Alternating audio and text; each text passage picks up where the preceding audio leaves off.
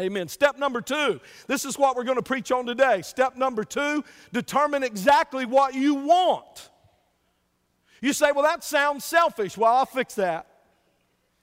As a matter of fact, let's go to the book of Psalms and I can fix that real quick. Psalms 37 4. This sounds like one of those abracadabra verses. This sounds like one of those name it, claim it verses. Look what it says Delight yourself also in the Lord, and he then will give you, the word then is my word, but it is correct in its um, interpretation. Then he will give you the desires and secret petitions of your heart. Look at that verse. Delight yourself also in the Lord, and he will give you the desires and secret petitions of your heart. Is that in the Bible? If it's in the Bible, then it's true. What do you think the key to that verse is? It is not the second part of that verse. The key is the first part of that verse. Before you begin to express your desires to God, the first thing you got to do is delight yourself in the Lord above all things. Y'all with me out there? So when you delight yourself in the Lord, I mean, when the Lord is where you get your primary joy from, guess what happens? Your desires match His desires. See, now, if your delight is not in the Lord, then your desires don't match His desires.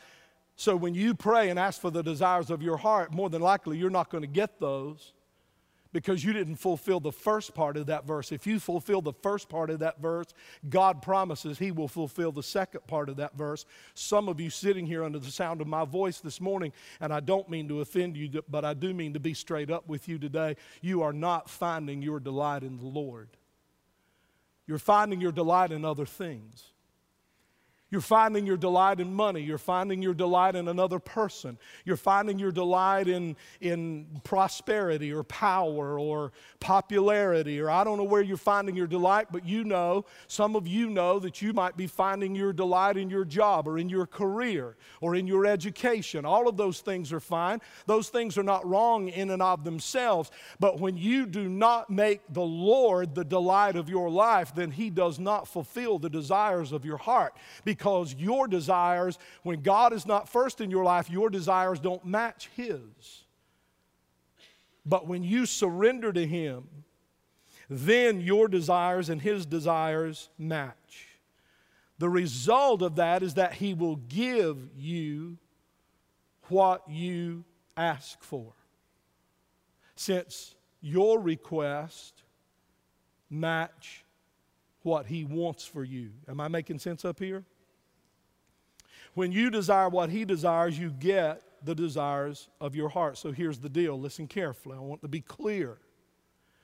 In order for this sermon series to work for you, in order for this sermon series to work for you, in order for these nine things to work for you, the first thing you got to do is get yourself aligned with God.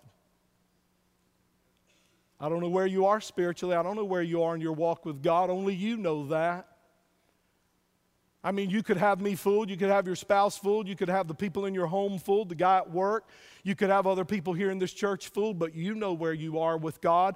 And this sermon series will not work for you unless you get your life aligned with God. Where are you spiritually? Where are you in your prayer life? Where are you in your love for the Word of God? A life surrendered to God. A life surrender to God is the foundation of true success in life. That's your first step. That's your first step. Nothing else will line up until you establish intimacy with God and you cultivate that intimacy every day. Here's what the Bible says about that. You know this verse very well Matthew 16 26. For what will it profit a man if he gains the whole world and forfeits his soul? Or what will a man give in exchange for his soul? What that verse actually means is you might be successful according to the world's definition, but lose your life, lose your soul. I love it in the Amplified Bible. Let's look at it uh, in the Amplified Bible. For what will it profit a man if he gains the whole world and, fulfill, and forfeits his life, his blessed life in the kingdom of God? Or what would a man give as an exchange for his blessed Christian life in the kingdom of God? I'm telling you, many people have made other things, especially profit. And there's nothing wrong with that. I want you to be profitable. I want you to be blessed in your business. I want you to be blessed in your life and in your business life and in your career life. I want you to be blessed. We built this building praying you would get blessed. Amen. So I want you to be blessed. But if that's first in your life, this sermon series won't work for you. This sermon series will not work for you. When I talk about success, I'm not talking about, again, the world's definition that usually boils down to riches. And if you'll just open your eyes and look around you, some of the most miserable people in the world today are people who have much riches. So let's get back to step two describe exactly what you want. Now, once you have aligned yourself with God, once you have, once you have turned away from sin and self, and Satan's purposes for your life, and you're following God with your whole heart, and you begin to pray, I want you to remember we're going to keep pushing this. Matter of fact, I might ask you to hand in your homework one of these Sunday mornings to make sure you guys are doing your homework. How many of y'all remember going to school and you didn't have your homework? And wasn't that a bad feeling? That was a terrible feeling, which was most days at school for me. But I want you to write down I want you to write down on paper or on your computer in a Word document or whatever a, listen, this is very important what I'm about to say. I want, you to get this. I want you to write down on paper a prayerful description of what you would like for your life to look like in 2013. I want you to just think of the kind of life you would like to have in 2013. Not the kind of life necessarily you want apart from God, but the kind of life you want after you've aligned yourself with God, after you've after you've come to God and said, God, I've been like a prodigal son or prodigal daughter, I've gone out on my own, but I'm coming back because, Lord, I know that you're not going to meet the desires of my heart if I'm not aligned with you. So the first thing you're doing is you're getting yourself aligned with God, and then you're, you're beginning to pray out of that new, fresh, intimate relationship with God, and you're saying, God, help me, help me write down where I want to be in 2013. I want to I want to be very clear about this. I want you to answer. Don't be vague about it. Don't be vague. Write it down. You say, well, what if I write down something and then later I find out that God didn't want that? That's what delete's for. That's what erasers are for. That's what big black magic markers are for. If you're writing, mark through that. Because as you're developing this description of what you want your life to be like in 2013, go ahead and write down because you've prayed, you've aligned yourself with God. Go ahead and write down whatever comes to your heart. If something you write down isn't pleasing to God, you'll have a sense that that's not supposed to be there. God will work that in your life. He'll work on that in your life. He'll help you make that change. Don't be vague. Vague, listen to me. Vague goals Vague goals are never reached. Vague goals are never accomplished. Don't be vague, be specific. The more specific you are, the better it is. Some of you just marked through new car, didn't you? You marked through new car and you put Audi right there. You put BMW. So I'm just being specific, Pastor. The more specific you are, the better this list is going to be. When you're specific, you don't only list the things you want in your life for 2013. When you're being real specific, you also write down the stuff you don't want in your life anymore. Don't write husband or wife because it's God's will for you to have that same husband in 2013 you got now. And I know you don't, some of y'all don't think that's God's will. It is. It is. Wife, same. You cannot divorce your children either. Write that down. Be as specific and descriptive as possible. Now, the reason I'm saying that, you say, well, where's that in the Bible? Well, I want you to notice how Abraham in our story in Genesis 24 paints a clear picture for his servant Eliezer. Now, Abraham calls Eleazar in. He tells him what he wants and what he doesn't want. And basically, in the book of Genesis, chapter 20, 24, verses 2 and 3, which is coming up right now, don't get a wife for my son. This is the Farrell Hardison paraphrase, by the way. Your Bible might not read this way. Don't get a wife for my son from the Canaanite girls. Nothing wrong with Canaanite girls. He just didn't want a Canaanite girl for his son. Don't get a wife for my son from the Canaanite girls who live around here. Instead, look what Abraham says to Eleazar. I want for my son, I want you to go back to my country and find a girl there. I want you to go back to my country and find a girl there. This has nothing to do with racism here. Y'all with me? I want you to go back to my country. I want you to go back to land of my relatives. And I know some of y'all are thinking for your children, do not marry anybody like our relatives. I know you're thinking that out there, all right? And if you want to know why, Christmas is coming and you'll remember why, okay? Did I say that out loud? Yes. He said, I want you to go back to my. What is Abraham doing here? What's he doing? He's being what? Specific. Not Pacific, specific. I want you to go. I, I knew a person one time who always said that. I want to be very pacific about this. So you're going to have to go to California. All right, listen. I want you to go back to my country, to the land of my relatives, and find there a wife for my son Isaac. He's saying, I want a wife for my son of the same nationality, same hometown, same faith.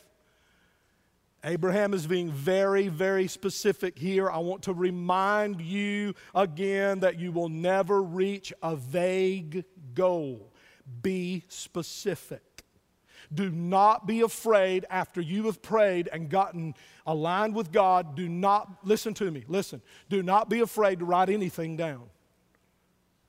You say, but I don't want to offend God. You won't offend God. If you write something down that shouldn't be there, He'll, he'll tell you.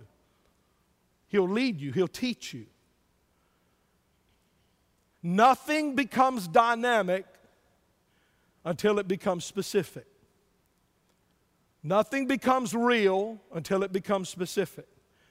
Your prayer list for 2013 needs to be clear, concise, and compelling. To set specific goals, let me give you four questions you need to ask yourself to set specific goals. If you're going to set specific goals for your life, the first thing you need to ask is what do I want to be? What do I want to be in 2013? What do I want to be. What do I want to do? Can y'all see it? What do I want to do. It's right there. Right there. What do I want to have? And the most important question, the most important question, once you decide what you want to be and what you want to do and what you want to have, the most important question is why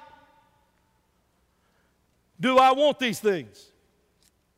You must not only know the what, you must know why you want the what. You must know why I want a new job. I want a new job in 2013. Why? Why do you want that new job? I want better health. Can anybody say amen to that?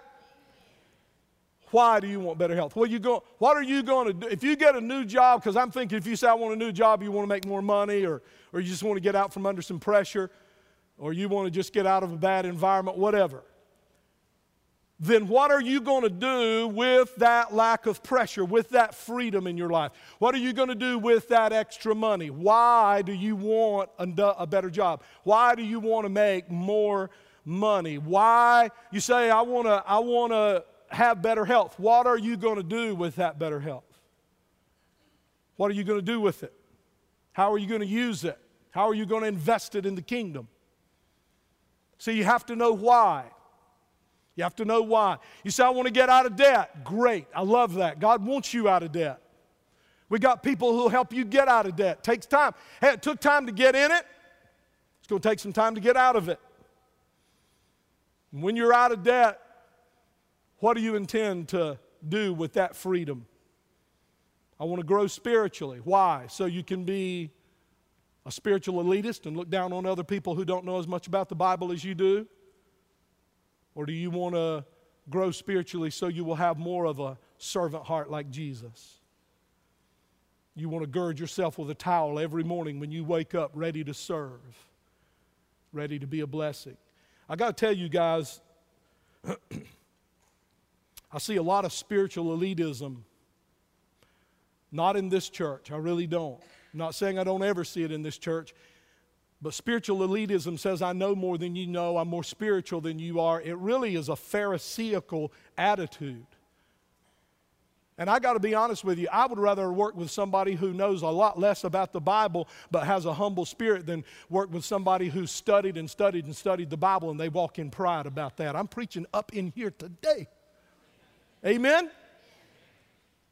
Man, I'm telling you right now, here is the Farrell Hardison universal sign that you will know if I'm talking to somebody who's a spiritual elitist and I do this that I'm about to show you, you will know that I think that person is a spiritual elitist. That's it right there.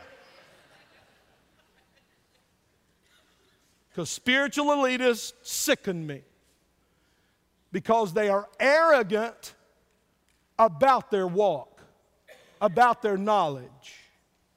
And really, their walk with God isn't what it ought to be, or they wouldn't have that. It's just knowledge. Are y'all? I really didn't mean to preach on that, but I really enjoyed preaching on that. Because there's nothing that bugs the daylights out of me more than spiritual elitism, pharisaical spirits in the church.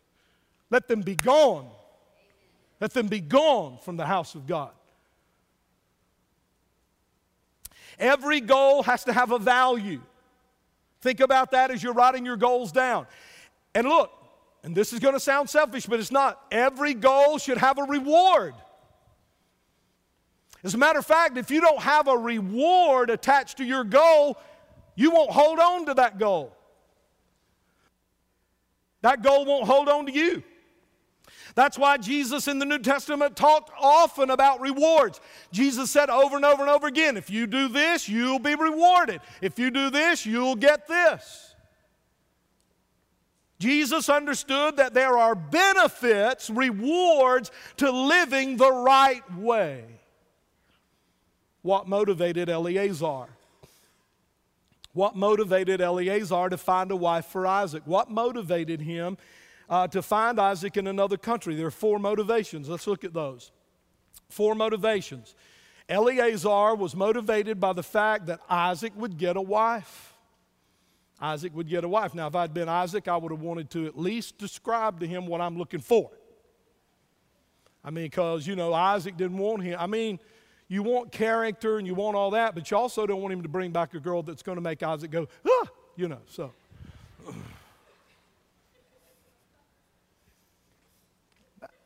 I mean, wasn't Millie looking good today?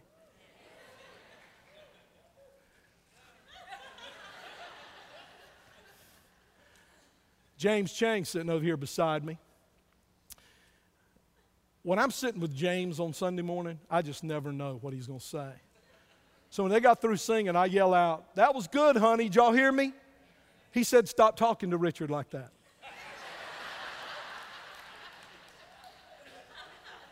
You're there for me, aren't you? Thank you, James. uh, that was funny. I'm telling you, I don't get much quality humor from you people. But that was high quality, brother, top notch. Filet mignon humor. Number one, Isaac will get a wife. What, what are we talking about here? What's, what's motivating Eleazar? What's motivating it? Isaac's going to get a wife. Look at number two. I love number. His master Abraham will be pleased. I should have put that number one. Because what ought to motivate us is that our master Jesus will be pleased when we do what he's called us to. Isn't that good?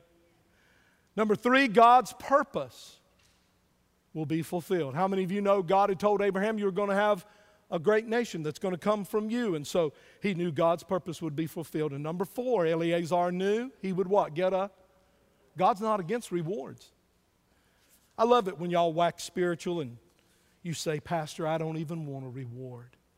So I just want to tell God anybody here who doesn't want theirs, I'll take theirs. What do you think heaven is? We used to, we used to sing songs when I was a little boy, like, uh, I'll just take a little cabin in the corner of glory land. I'd sing that, man. I'd stand on the front row and just sing that. I grew up, nope, not anymore. Because God said He would prepare a what for me in heaven? Mansion. It's going to have a big NC State flag.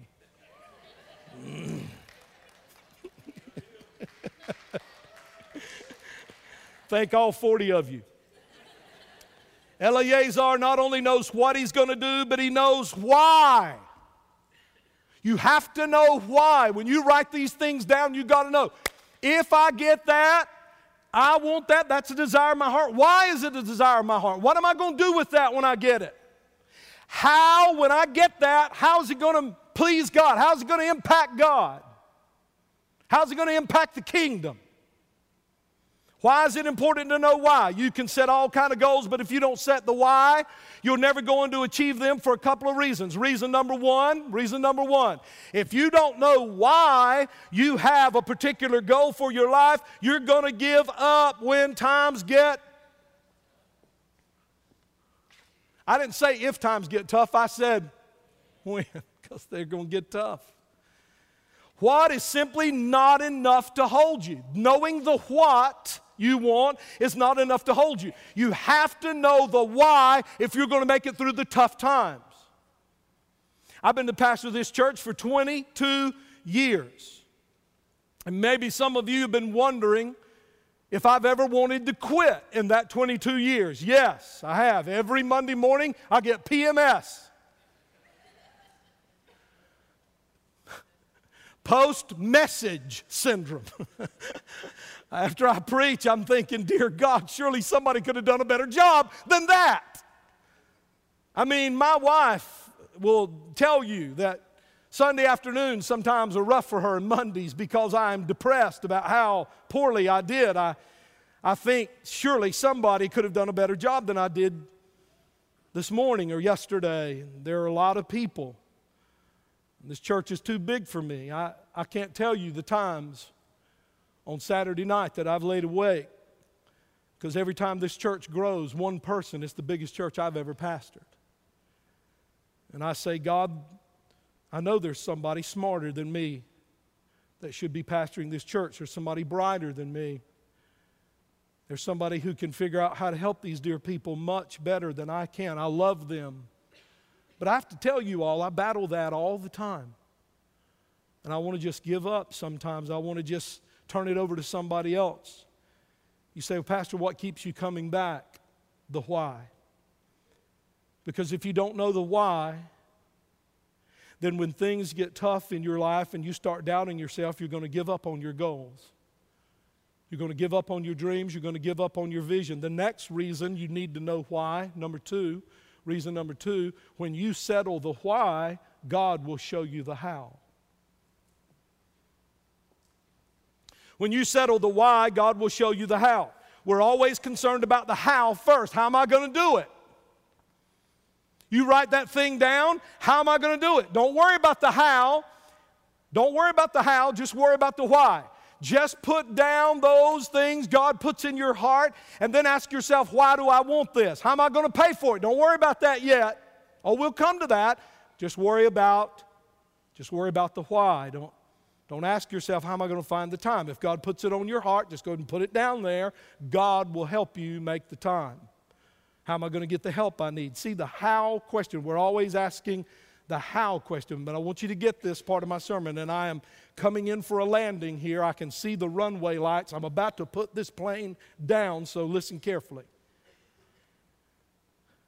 Motivation is more important than method.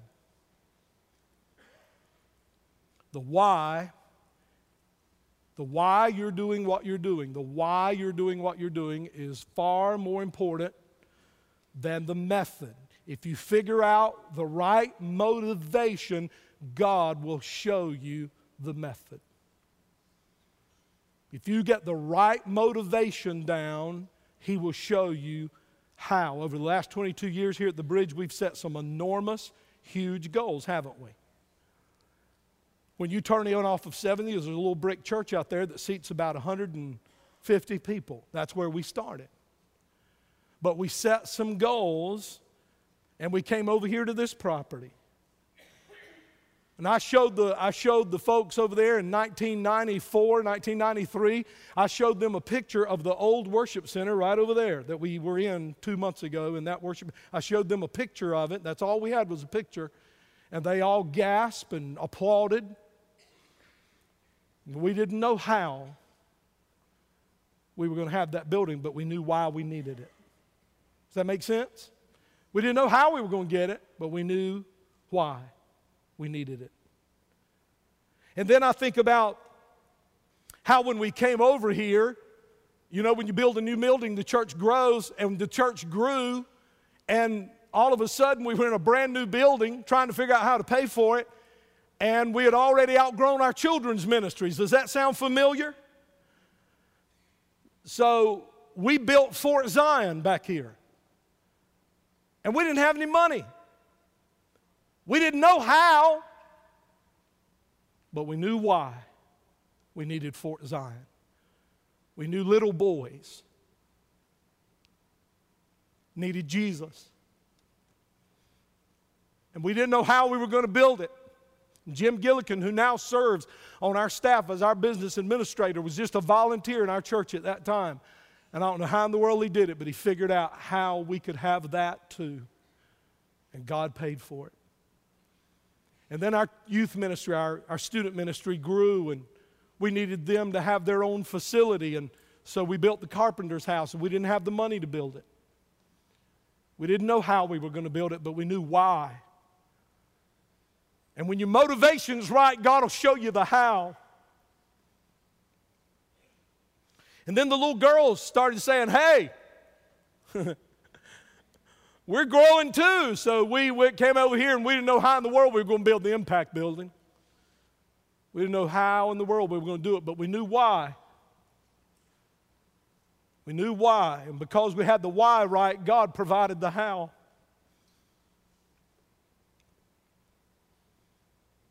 And we started new ministries when we couldn't afford them, and we hired staff when we couldn't afford them.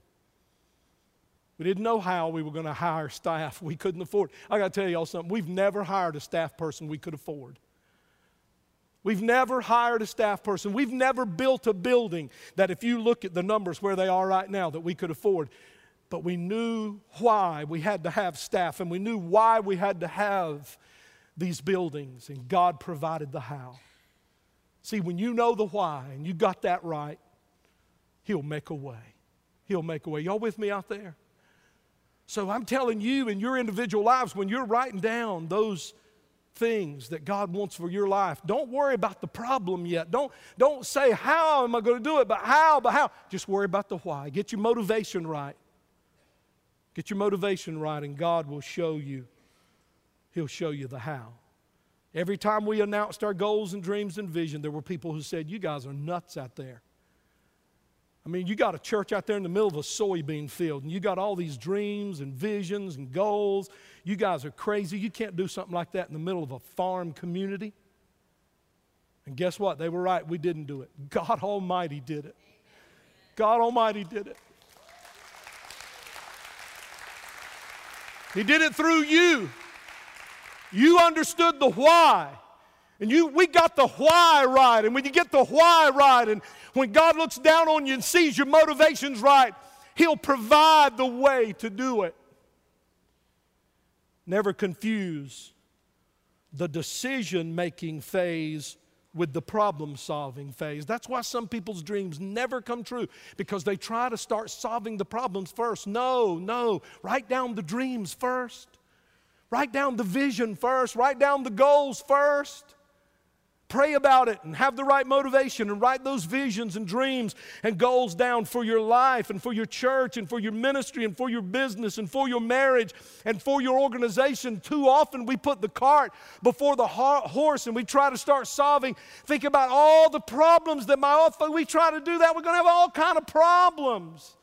We're going to have all kind of challenges. I don't know how in the world we can do that. We better figure out the how before we figure out the what. No. No, you figure out the why first behind the what God has told you to write down. You ask yourself, why do I want this? Why is this on my list of goals? And when your motivation matches God's motivation, He'll provide a way for you to have your dream. He'll provide a way. You say, How do you know, Pastor? Because I'm, I'm living it.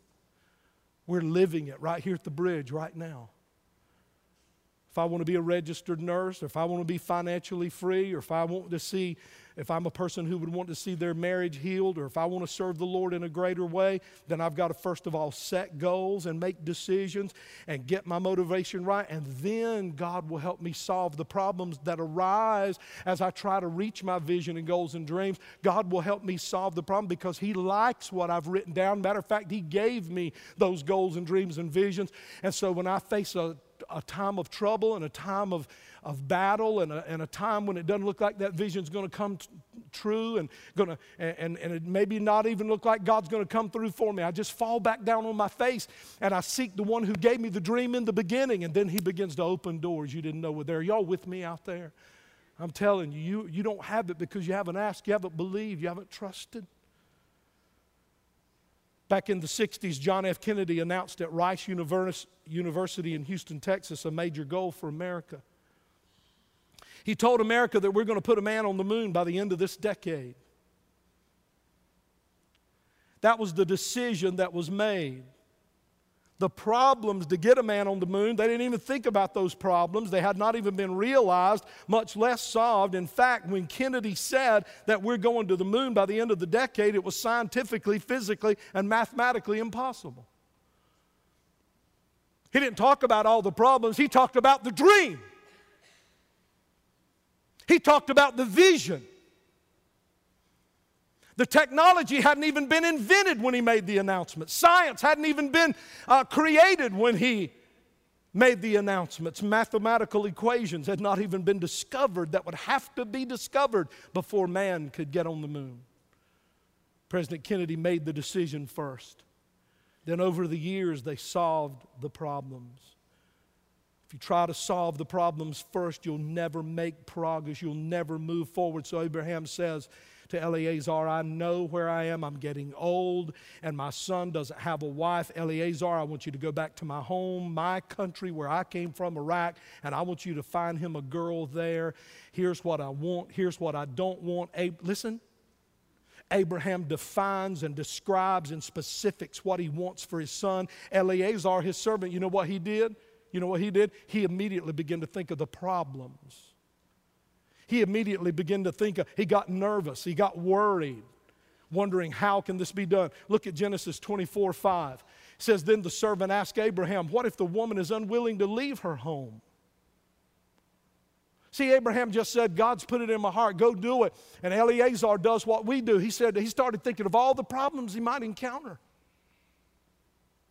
instead of just going for it and, and trusting his, his Lord and trusting his leader. He says, What if she won't come? I mean, uh, what if she's unwilling to leave her home in Iraq? What if she's willing to come back with me, a stranger, to this land, to marry a guy she's never met?